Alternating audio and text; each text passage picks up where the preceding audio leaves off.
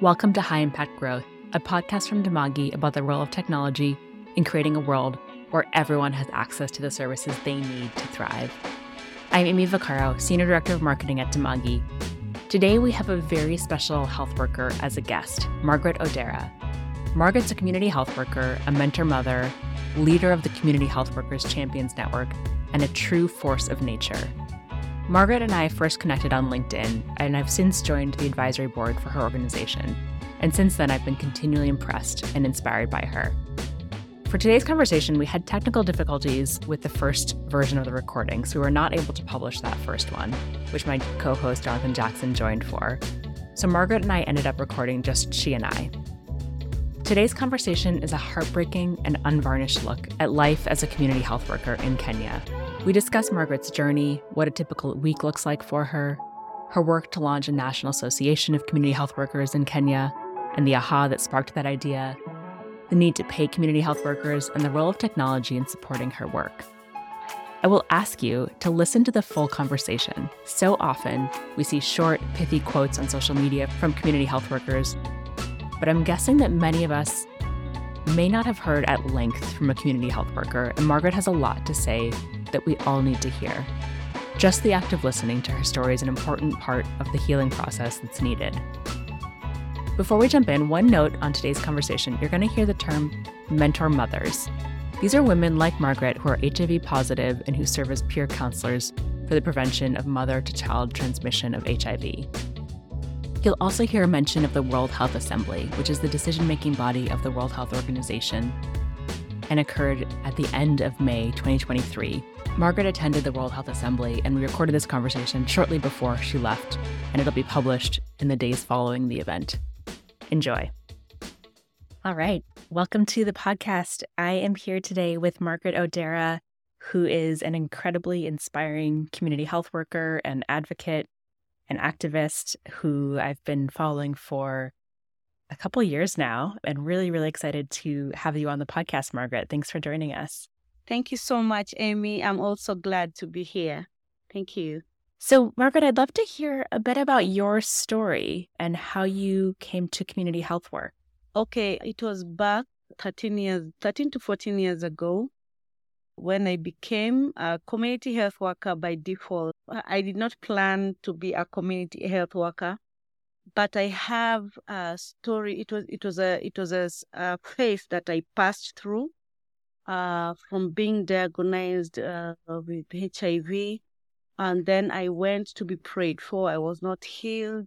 I come from a community that it's so religious. We have different religion, and people really believe in prayers and witchcraft and you know demonic things so i went through that and unfortunately did not get healed as days went by i became pregnant and and i now decided i was forced now because i was pregnant to go to the antenatal clinic in the hospital and when i went there now i had to be tested again and now this sad reality again hit me that I was I was positive of HIV. And I was given a mentor mother to just mentor me and just take me through the process. And this was very, very difficult. I was in still in denial. But when I got pregnant and I had to get the, the antenatal book and, and you know, just to be registered in the government, I had to go to a government hospital. And in the process, we started again, you know, testing, counseling. And I remember that this mentor mother called Doralex really had a rough time with me because I never wanted her to know even where I stayed. So I gave her wrong names, I gave her wrong addresses. Yeah, and everything was just, you know, wrong about myself. I used to lie a lot because I never wanted anybody to identify me, anybody who knew me, I could avoid even in the hospital when I was coming for the antenatal, going to take the drugs. When I saw somebody who is a neighbor, I could even pretend to be taking a call out there and I could disappear. So this mentor mother never, she never gave up on me. She followed me up and fortunately or unfortunately she came to know where i was staying and along the way just in, during that process i was initiated to a support group a support group that was, you know, was just uh, bringing the HIV positive pregnant and lactating mothers together. And we could just share, we could just talk. And in the process, the Catholic Medical Mission Board, one day they came to the hospital to just pay a visit and they asked us questions and they came to the support group and saw what we were doing. And in that process, the time that they identified me, we were so many, but we were we were taken five of us to Kolping Vocational Training Center, which is outside Nairobi. And when we were taken, it was a training process. It was a process of just like a, a process of healing, a process of refining yourself, readjusting and just redefining who you really are. And this process was so intense and it was so defining. I cannot forget that process up to this moment. And because it was far away from home, it was somewhere in a lonely pl- place, and it really helped me a lot to heal and also gave us intense training on mentorship, on how to mentor a HIV positive pregnant and, and lactating mother so that at the end of the day, we will find, we will see HIV free 18 month old baby. So that is how I became a community health worker. After being trained, we were redeployed back to the hospital now to go to the community and identify ourselves with this mother so that we may have eradication of mother to child transmission of HIV. Thank you so much, Margaret. What a powerful story and what incredible perseverance on the side of that mentor mother. And so I'm curious to hear a bit about what does your day to day look like now as a both a community health worker and as a mentor mother. Okay, in day to day lives, I start my daily routine duty inside the hospital.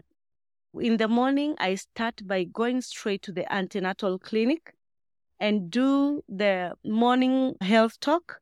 We just talk to these women. I train them on danger signs and birth plan, you know, to, what to do when you see danger signs as a pregnant woman. The telephone numbers of a community health worker who is close to you to where you are staying because they come from different places. Most of the mothers have not yet gotten rid of that stigma because even me, when I was pregnant, I used to stay in another, a different community. I used to stay in Huruma but I decided I'm going to go for my antenatal in Mathare because I never wanted people to know me. So most of the women are undergoing the same. So some of them come from far, some come from just within my community. After giving a health talk for 30 minutes at the antenatal clinic, I take, I do one on one.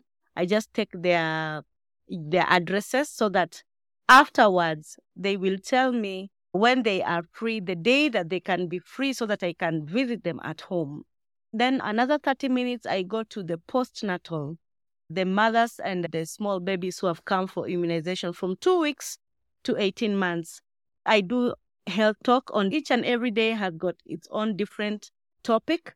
Like maybe on a Monday, I might teach on family planning. On Tuesday, I might teach on exclusive breastfeeding. On Wednesday, I might teach on COVID or malaria. On Thursday, I might teach on safe motherhood.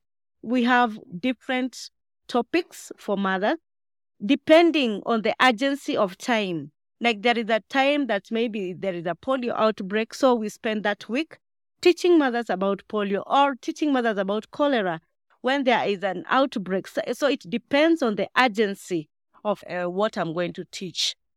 Yeah. So after there, I go to on Wednesdays is the time I go to the labor ward and just stay with the mother and child. Then on Thursday, I go to the CCC Comprehensive Care Clinic. That's the time I talk with the HIV positive uh, uh, people who are taking drugs and making sure that I get their addresses, I get where they stay or their telephone numbers. Then that is in the morning hour. Before I leave, the facility. I have to make sure I have gone to inside the every room, the antenatal room. I look for defaulters. Maybe there is an antenatal who defaulted. She came with a three month old pregnancy, but she did not come for the return date when she needed to return. So I have to identify each and every room. Is there a baby who did not come and was supposed to come? Is there a baby who missed the immunization? How do I look for this? Maybe there has been an, a violence at home and this mother has run away from that place or something happened. So I have to go to each and every room to see if there is any defaulter, especially in the TB room and in the comprehensive care room, so that there should not be any defaulter there who has missed drugs or they have missed the appointment. So I take those lists with me and their telephone numbers and their addresses wherever they are. From 10 to 3, I am out in the houses, going to one on one, visiting houses, looking for mothers who have newborns because at the labor ward and at the newborn unit, there are mothers who gave birth and after 24 hours they are released to go home. So I make sure that I follow them within that 72 hours after the baby is born to just go see is this baby okay? Does she has temperature? Is there a problem? Is the umbilical cord healing well and all that stuff? Is the mother breastfeeding well? Is she sick? Is she eating properly? Yeah. So uh, stuffs like that. Th- those maybe who are HIV positive, they have no drugs. I just go provide the drugs. But all these routines might can be interrupted by the agency. Sometimes it can be on a Tuesday or on a Monday, and there is a mother maybe who is HIV positive, had defaulted, and now is in labor. She has come to give birth. And she has been mm. maybe denying her status. Maybe she didn't even come with the antenatal book because she knows that, that when they look at that book, they will know that she is HIV positive and she's still in denial. So if a mother comes during labor without the antenatal book, that is a sign that maybe she is hiding something or she knows her status and she doesn't want to talk about it. And that puts the child in danger. So in that in those cases, I will be called back the labor ward. Or if maybe there is a shortage of, of subordinate staffs, a shortage of maybe they're called the assistants in clinic. I will be there. Maybe I can be there even for three days, for a week until that person comes because I am I have an experience as an assistant in clinic inside the labor ward. Wow, Margaret, that's sounds like such an exhausting and full week, you know, really working between the facilities and the clinics and then finding and following up with people in their homes. And it sounds like you've got a really strong focus on mothers who are HIV positive and trying to do what that mentor mother did for you, right? Which is make sure to keep following up with them and ensure that they're being safe and preventing that transmission of HIV from mother to child. And so, as you're describing this, Margaret, I'm feeling exhausted for you. It's a lot of work. And I want to talk to you about payment. And I know this is something you advocate for. Have you been paid for your work over the last decade of being a community health worker? How does that work? Okay, being a mentor mother, I had a contract. It was a three years contract with Afya Jijini. That one, I was being paid as a mentor mother. But as a community health worker, there was no single day that we were paid. It was like uh, unpaid work. It is unpaid work. And it is very unfortunate because 70% of the community health workers there are women. And when I feel good you know, when I feel so satisfied seeing a five year old child HIV free and very healthy. And that becomes a satisfaction for me because I have taken care of this child with passion. But it is so unfortunate that the health fraternity is taking advantage of this compassion that the mother has to tell this, this community health worker that only God can pay you. That is an emotional blackmail. It is. Because taking advantage of that passion that a mother has to see that the children, to see that the society and the community is living right, is living healthy, and without paying this, these women, I think that is not right because that is taking an advantage of a compassionate mother. You see, like, and that also, I can call it a corporate injustice against women. It is because you cannot work as a volunteer for a hundred years. And it is so interesting that a fraternity, a whole cadre like a health fraternity, having this woman who has stayed as a community health worker for a hundred years without any change, but and they don't even mind professionalizing this mother, paying this woman who has a family, who has children to who depends on her I mean, on my side, I find it very unacceptable, both as an injustice and also it is an emotional blackmail to praise somebody, telling somebody how good that person is, but you don't appreciate that person. You don't think about the mental state of that person when it comes to needs of their children. It is, it is really appalling, Margaret. And that line of uh, only God can pay a mother for her work, it makes no sense to me. And it's really, it's really infuriating. And I'm amazed that you even stick with it. And I know that one of the things that you've been really working on has been bringing community health workers together to advocate for CHWs and improving treatment. And I want to hear a bit about that journey that you've been on, starting the Community Health yes. Workers Champions Network. Okay, in 2020, I went to Bangkok, Thailand, for the Prince Mahidol Awards conference. And I went there not as a community health worker, but a mentor mother to tell my journey and my story on HIV. When I went there, one of the interesting topics that were being discussed there with the leaders in health was a community health worker. When I was given time to speak and I said, so I talk about it, I, I spoke about it. And somebody, the audience, a doctor, a certain doctor asked, who is this community health worker? Where are their names? because we never even appeared in the list. Even in the list, even in the Kenyan list, there was nothing that showed that that showed that this is the number of community health workers that we have. And from 2020, that is what that is how now a master list was uh, started being introduced. And I felt in my heart that we are so scattered. We are so scattered and we have been put in that cocoon and in that mode by design. The health fraternity has done that by design so that we will be so scattered and so not knowing each other and not and we will remain there forever. Nobody will even listen to you because you're not even together. Are you talking on the behalf of community health workers? Who are they? Do they know even you're talking on their behalf? Maybe they even don't know.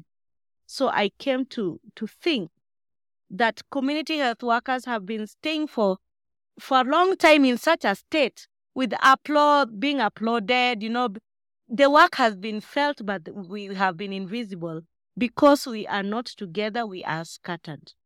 And when I came back to Nairobi, I decided to call uh, my fellow community health workers and just tell them what I saw in Thailand. And I told them that this is a very, very serious moment because nobody will speak on our behalf if we don't speak on our behalf, nobody will do it.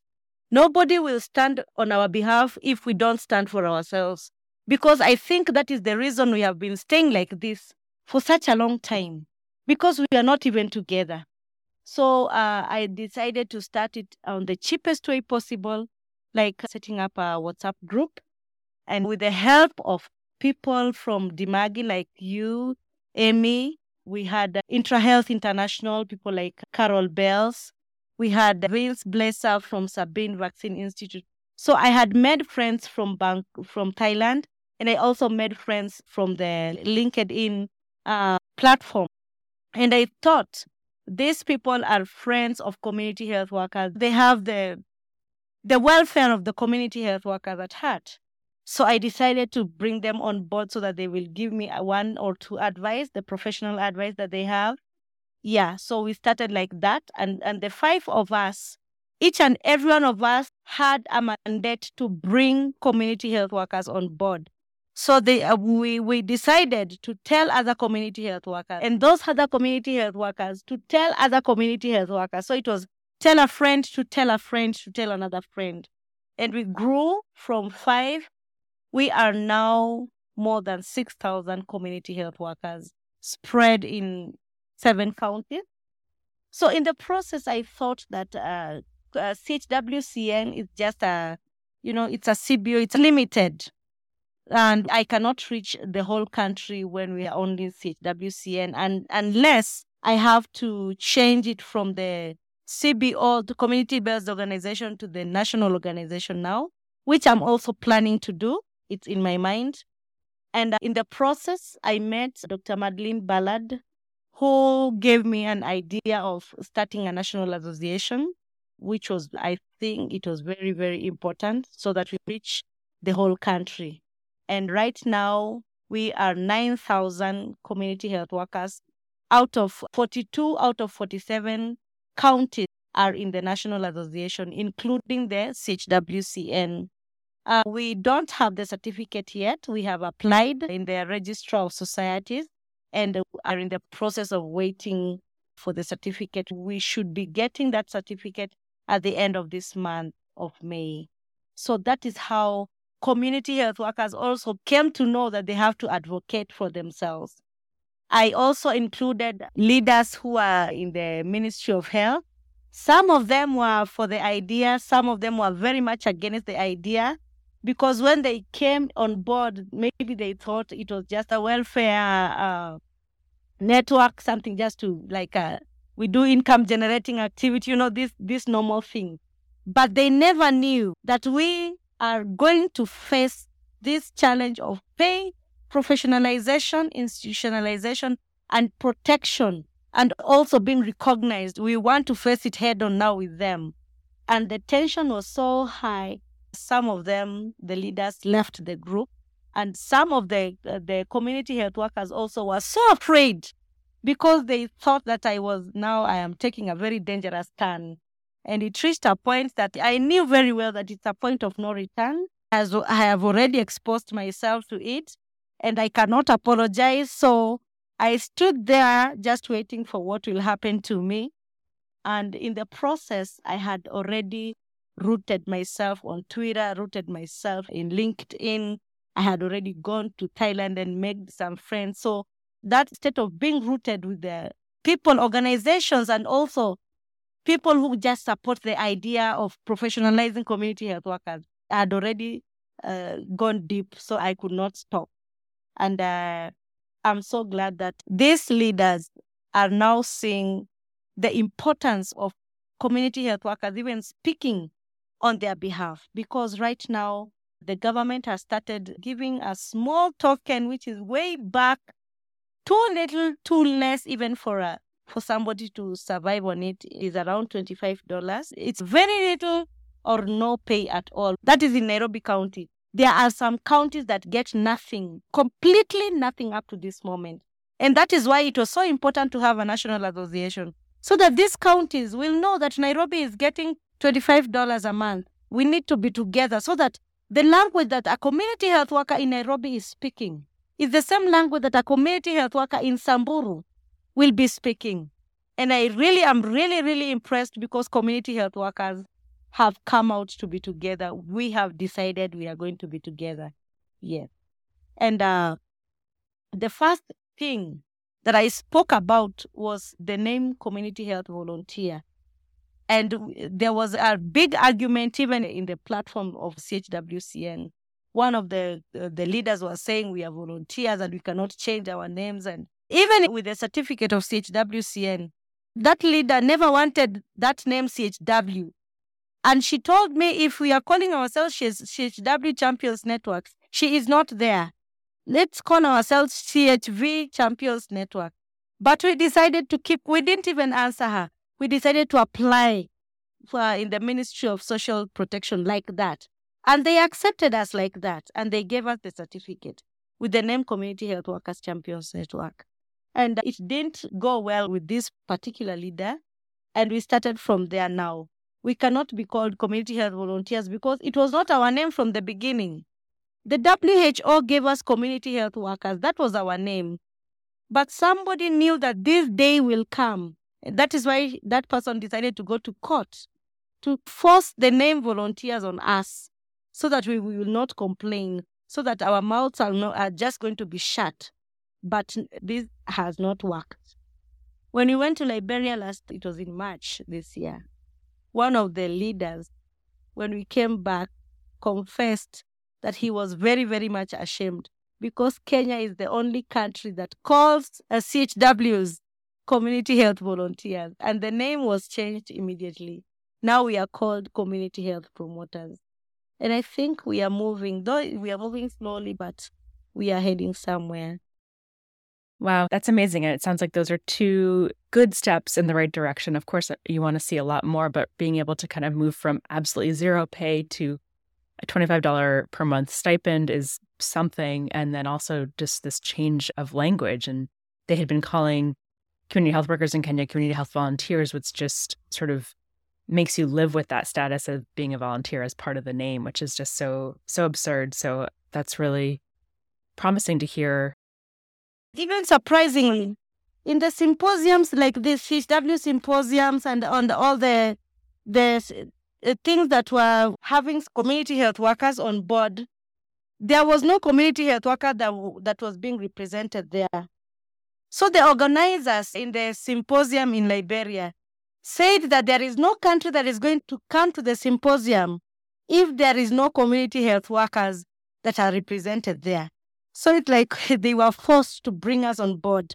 And that's a good thing because I think when we are doing this advocacy and people are listening and the, the health fraternity is seeing this gap, the health fraternity has started seeing that there are those huge, serious gaps at the basement and they are doing something about it. Yeah, because you cannot discuss about someone, you, you cannot shave my head in my absence. I mean, you cannot discuss about a community health worker. The community health worker is not there. She doesn't even ha- has a, a platform even to, to say about her challenges. So it has been a, a battle that I know that we are going to win at the end of the day. And so, Margaret, what is what's next for this national association that you're pulling together and for the Community Health Workers Champions Network? Okay, what I am thinking after getting this certificate, I want us to join with other organizations. I want us to partner with organizations that can help us even to do things like to professionalize ourselves, to be institutionalized, because I know that we cannot do it on our own. We have stayed in that cocoon of being unprofessionalized for a very long time, and there are things that we don't know up to this moment. There are things that we are yet to learn. And I think it's good to start working by ourselves. If we get organizations like Dimagi who are doing technology, they can teach us and train us and help us even to do technology. And if we have this certificate, you know, we can partner with organizations, even like the World Health Organization and they can help us walk this path so that we may our standard we may reach the standards of other health workers. Because we also submit reports just like every other health workers. The only thing we don't do is getting the salary when the other health workers go to the banks smiling we don't go to the banks and then another thing it will also be justice to women if the, the national association will partner with the women in global health who are fighting for the women's rights and who even nominated me as a hero of health in the year 2022. So they are our friends. These are our friends. So if I get a women in global health to be our friend, if I get Dimagi, people have different abilities in different organizations. So if these organizations are going to help us and become one, so that we may go, we may build the health workforce back better as a unit because right now we have been isolated and just put aside for a, long time. Yeah. Even when community health workers have a, something like a symposium or a conference, it's those leaders who will go. But right now, for the first time ever, ever since a community health workers docket was introduced in this world, for the first time, we have gone to Liberia. That is the time we have been the only and the first time all the community health workers have jo- have come together and seen each other face to face. And I think this is a good turn. And I've seen this in action, Margaret, where you're reaching out and connecting to people and bringing them together. You, know, you just mentioned technology, and I want to ask you a bit about technology. As you know, this podcast we look at what is the role of technology in creating better access to health services and supporting frontline workers. And I want to hear from you what do you see as technology's role in supporting the work that you do every day? I don't know if I'm right or wrong, but when I imagine of a technology, I think of professionalizing us from using things like our hands to just using digital and so technology. I think it's all we need right now at this century. technology is what we need in data protection, in data installation, transmitting data, improving from even transmitting data using pen and paper and start transmitting data using even something as simple as a smartphone. We can have all our data in our phones. When I think of technology, I think of it is cheaper, it is faster. I can transmit data from every anywhere. Right now, as I'm talking to you, I'm using technology. It's like I'm traveling from Nairobi to the US. Right now, we are very far from each other, but we are very close from each other because of technology. Technology is the way to go at this moment. That is the fastest way of professionalizing, especially someone who is working in health. So when I think of technology, I think of professionalization. I think of increasing speed, and we are going to do things in a more faster and a more accurate way and a more safer like a storage we are going to store all our data in one place not like the big files and all that and even the papers can get lost most of the time many years back files were being lost even the certificates they were lost there was a time i lost my kcse certificate and to get another certificate like that became a problem. But if I just decided if it was upgraded, I just go to the computer and just look at my number, my examination number, and I get that certificate back. So technology is the way to go, according to me. Beautifully said. And I do see you really leveraging technology as as one of your superpowers and that, you know, I've I see you posting on LinkedIn, on Twitter. I connected with you originally on LinkedIn and we've been able to forge this connection. You're also just incredibly active on WhatsApp and I think you have made it into one of your superpowers. I'm curious, you mentioned, you know, that community health workers um, are not getting paid or they're just getting the stipend, but you're submitting your reports every week, just like every other health worker.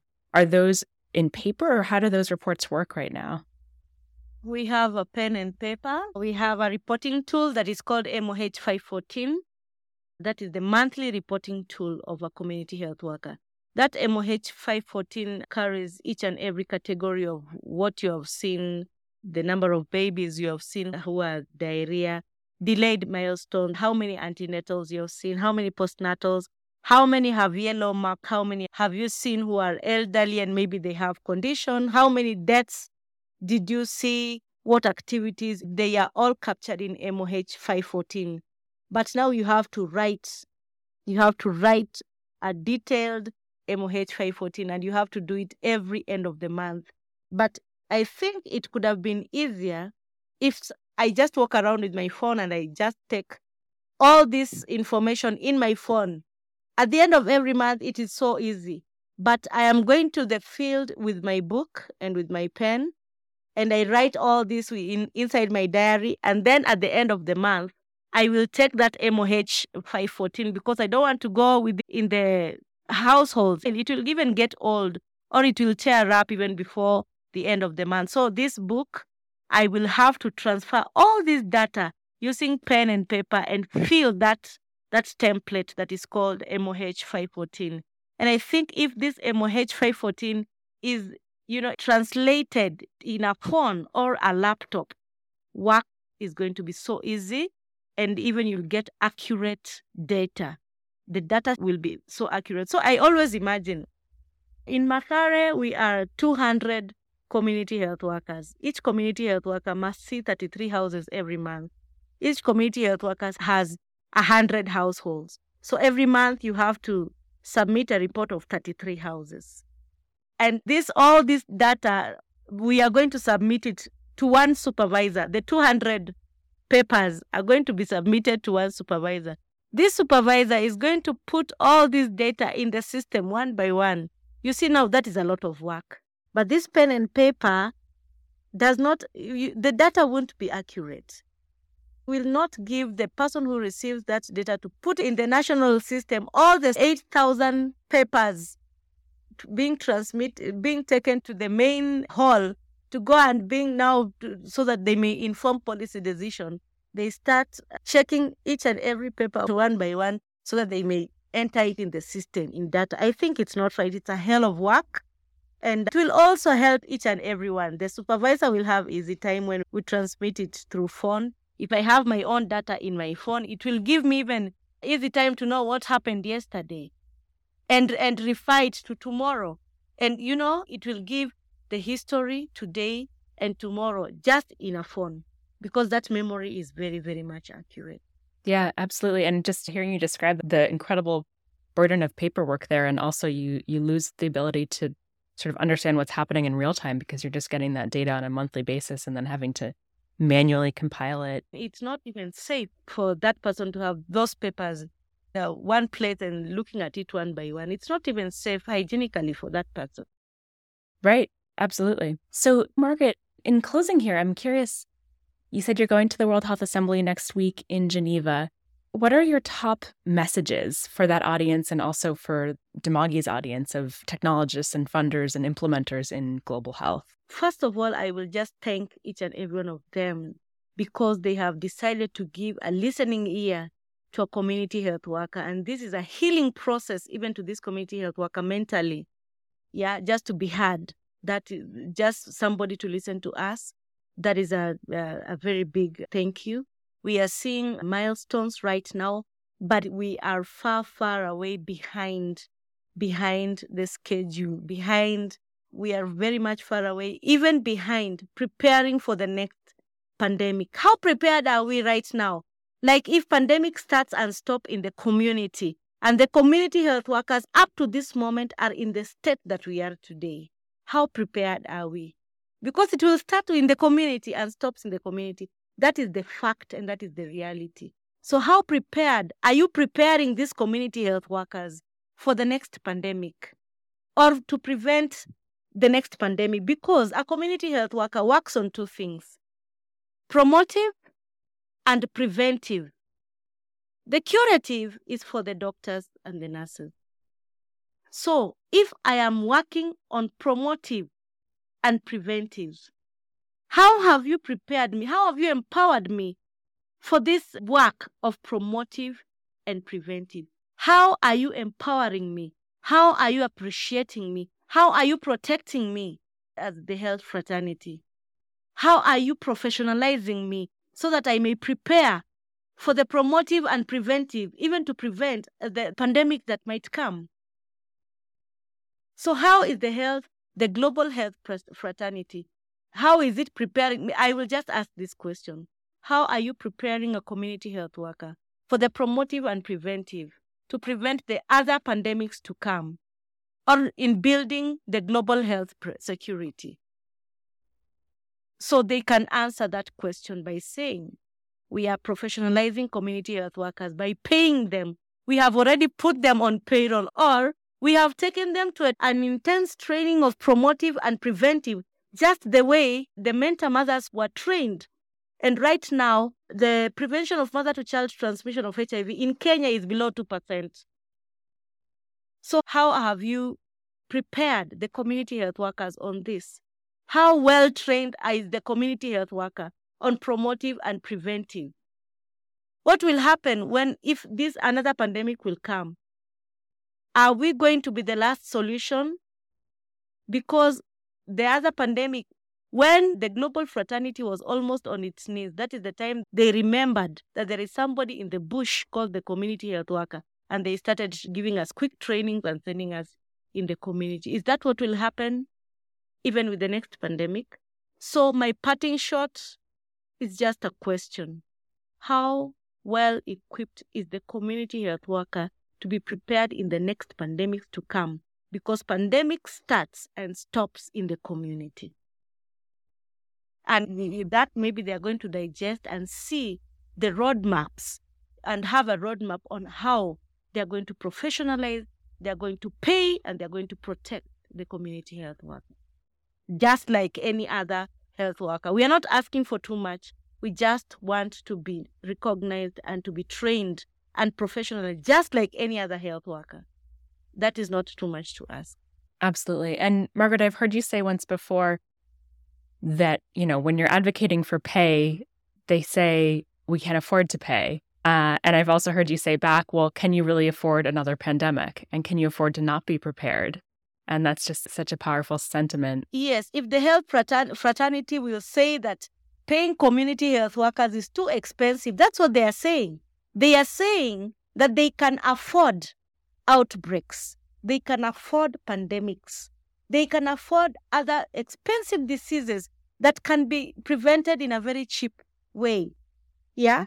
Because statistics have come to know that uh, when you pay this community health worker, a professionalized and a paid community health worker brings back $10 for each and every community health worker. So that is not, it is not a loss, it is a profit, even to professionalize this community health worker. Because pandemics like COVID could not have reached where it had reached, even the doctors themselves started having mental issues, committing suicide, even right under our nose in Kenya. But doctor is being taken to the mental asylum. It could not reach a point a nurse becomes so exhausted and decides to leave her job and just go and do something else. It couldn't have reached there if this community health worker could have been trained and just not being ignored. This community health worker could have been a very, very big help, even during this pandemic. If they could have been given the first hand training just immediately when they knew that there is COVID, they couldn't have taken the training to the doctors and nurses alone because pandemic starts right in the community not in the hospital right in the community so if they could have given us the first priority of just training and prepare us and stand us and professionalize us this pandemic couldn't have reached where it was it had reached. It couldn't. Because we could have started preventing and promotive just from the beginning. And then we also could have been helping in workforce not giving the nurses and doctors an, an overwhelming group of people to just cure. If we could have been given the right training at first, every health worker could have been satisfied because nobody could, could have felt overwhelmed by the number of patients. If right now I can treat, I can give a baby simple treatment inside the house before reaching the hospital. Even things like COVID, we could have handled it in the community and things could have been under control. But because people think that uh, we don't need to be paid, we are just like mothers, you know, mothers who take care of the families. And that is very a very expensive joke. Very expensive. Wow. So, so well put, Margaret. Thank you so much for joining us today. This has been just such an eye opening conversation. And I'm so excited to share this with our audience and to let them hear your passion and your conviction and it's really contagious. I hope that it goes well next week at the World Health Assembly. And I know also that we'll include in the show notes sort of some links to find out more about your work and also ways that people can support the work that you're doing in terms of making donations to better support you to do the organizing that you're doing. Thank you so much. I also appreciate the fact that I have been here. That listening ear is what each and every community health worker wants people to hear because applause is not enough. But if you upload in our bank accounts, that applause can be very important to us because yeah, we have been people have been clapping. We have seen how primary health care has been, you know, community health workers have been very important in primary health care, but that is not enough. But if you upload in our bank accounts, if our children are happy, going to school healthy and live and maybe our conditions of living also is a bit raised and our status quo in the community. Let this community the community person as they trust me that i'm one of them let that let them see that even the health fraternity cares for their community health worker. Yeah that will improve even the status quo of the, the health fraternity even in the community itself. It will be respected Thank you so much, Margaret. Thank you to Margaret for joining us today and for speaking her truth and doing so despite pushback, even within her own community. In last week's episode, we talked about resilience, and I hope you can see from this episode just how important resilience is for Margaret to be able to do her work as well as continue advocating and organizing community health workers. Margaret's message in this episode comes through loud and clear. It's time that we pay and professionalize community health workers. On the pay side, hearing about a typical week for Margaret was eye opening and exhausting just thinking about it. And on top of that, to think that this is considered volunteer work, it's truly infuriating. Margaret describes the essential health prevention and promotion work that community health workers do and that will be essential for stopping the next pandemic. Government officials may say that we can't afford to pay community health workers, but more than that, we can't afford to be unprepared for another devastating pandemic. Well supported community health workers will be essential to stopping the next pandemic, where it starts in the community. And on the professionalization side, this looks like dignifying the work with better technology and tools, offering in depth training and development and recognition. Many of our listeners will know that this is an area that Dimagi has invested in deeply with CommCare and is continuing to invest in this year and moving forward, looking at how can we improve the jobs of frontline health workers like Margaret so that they can improve outcomes in their communities. This has been a thread throughout this podcast and will continue to be something we dig into. I will note that Margaret is not a CommCare user currently, but many of the ways that she described how technology can professionalize community health workers are true of CommCare. So if you are looking for tools to professionalize and better support and enable frontline workers like Margaret, please do check out CommCare. And finally, we'll include a link in the show notes to contribute to Margaret's organization, should you be inspired to support the incredible work that Margaret is spearheading. That's our show. You heard Margaret say how being listened to is really a key part of the healing process, so please share this episode with someone who needs to hear this. And write to us at podcast at dimagi.com with any ideas, comments, or feedback. This show is executive produced by myself. Danielle Van Wyck is our producer. Brianna DeRoos is our editor, and cover art is by Sudan Chukant.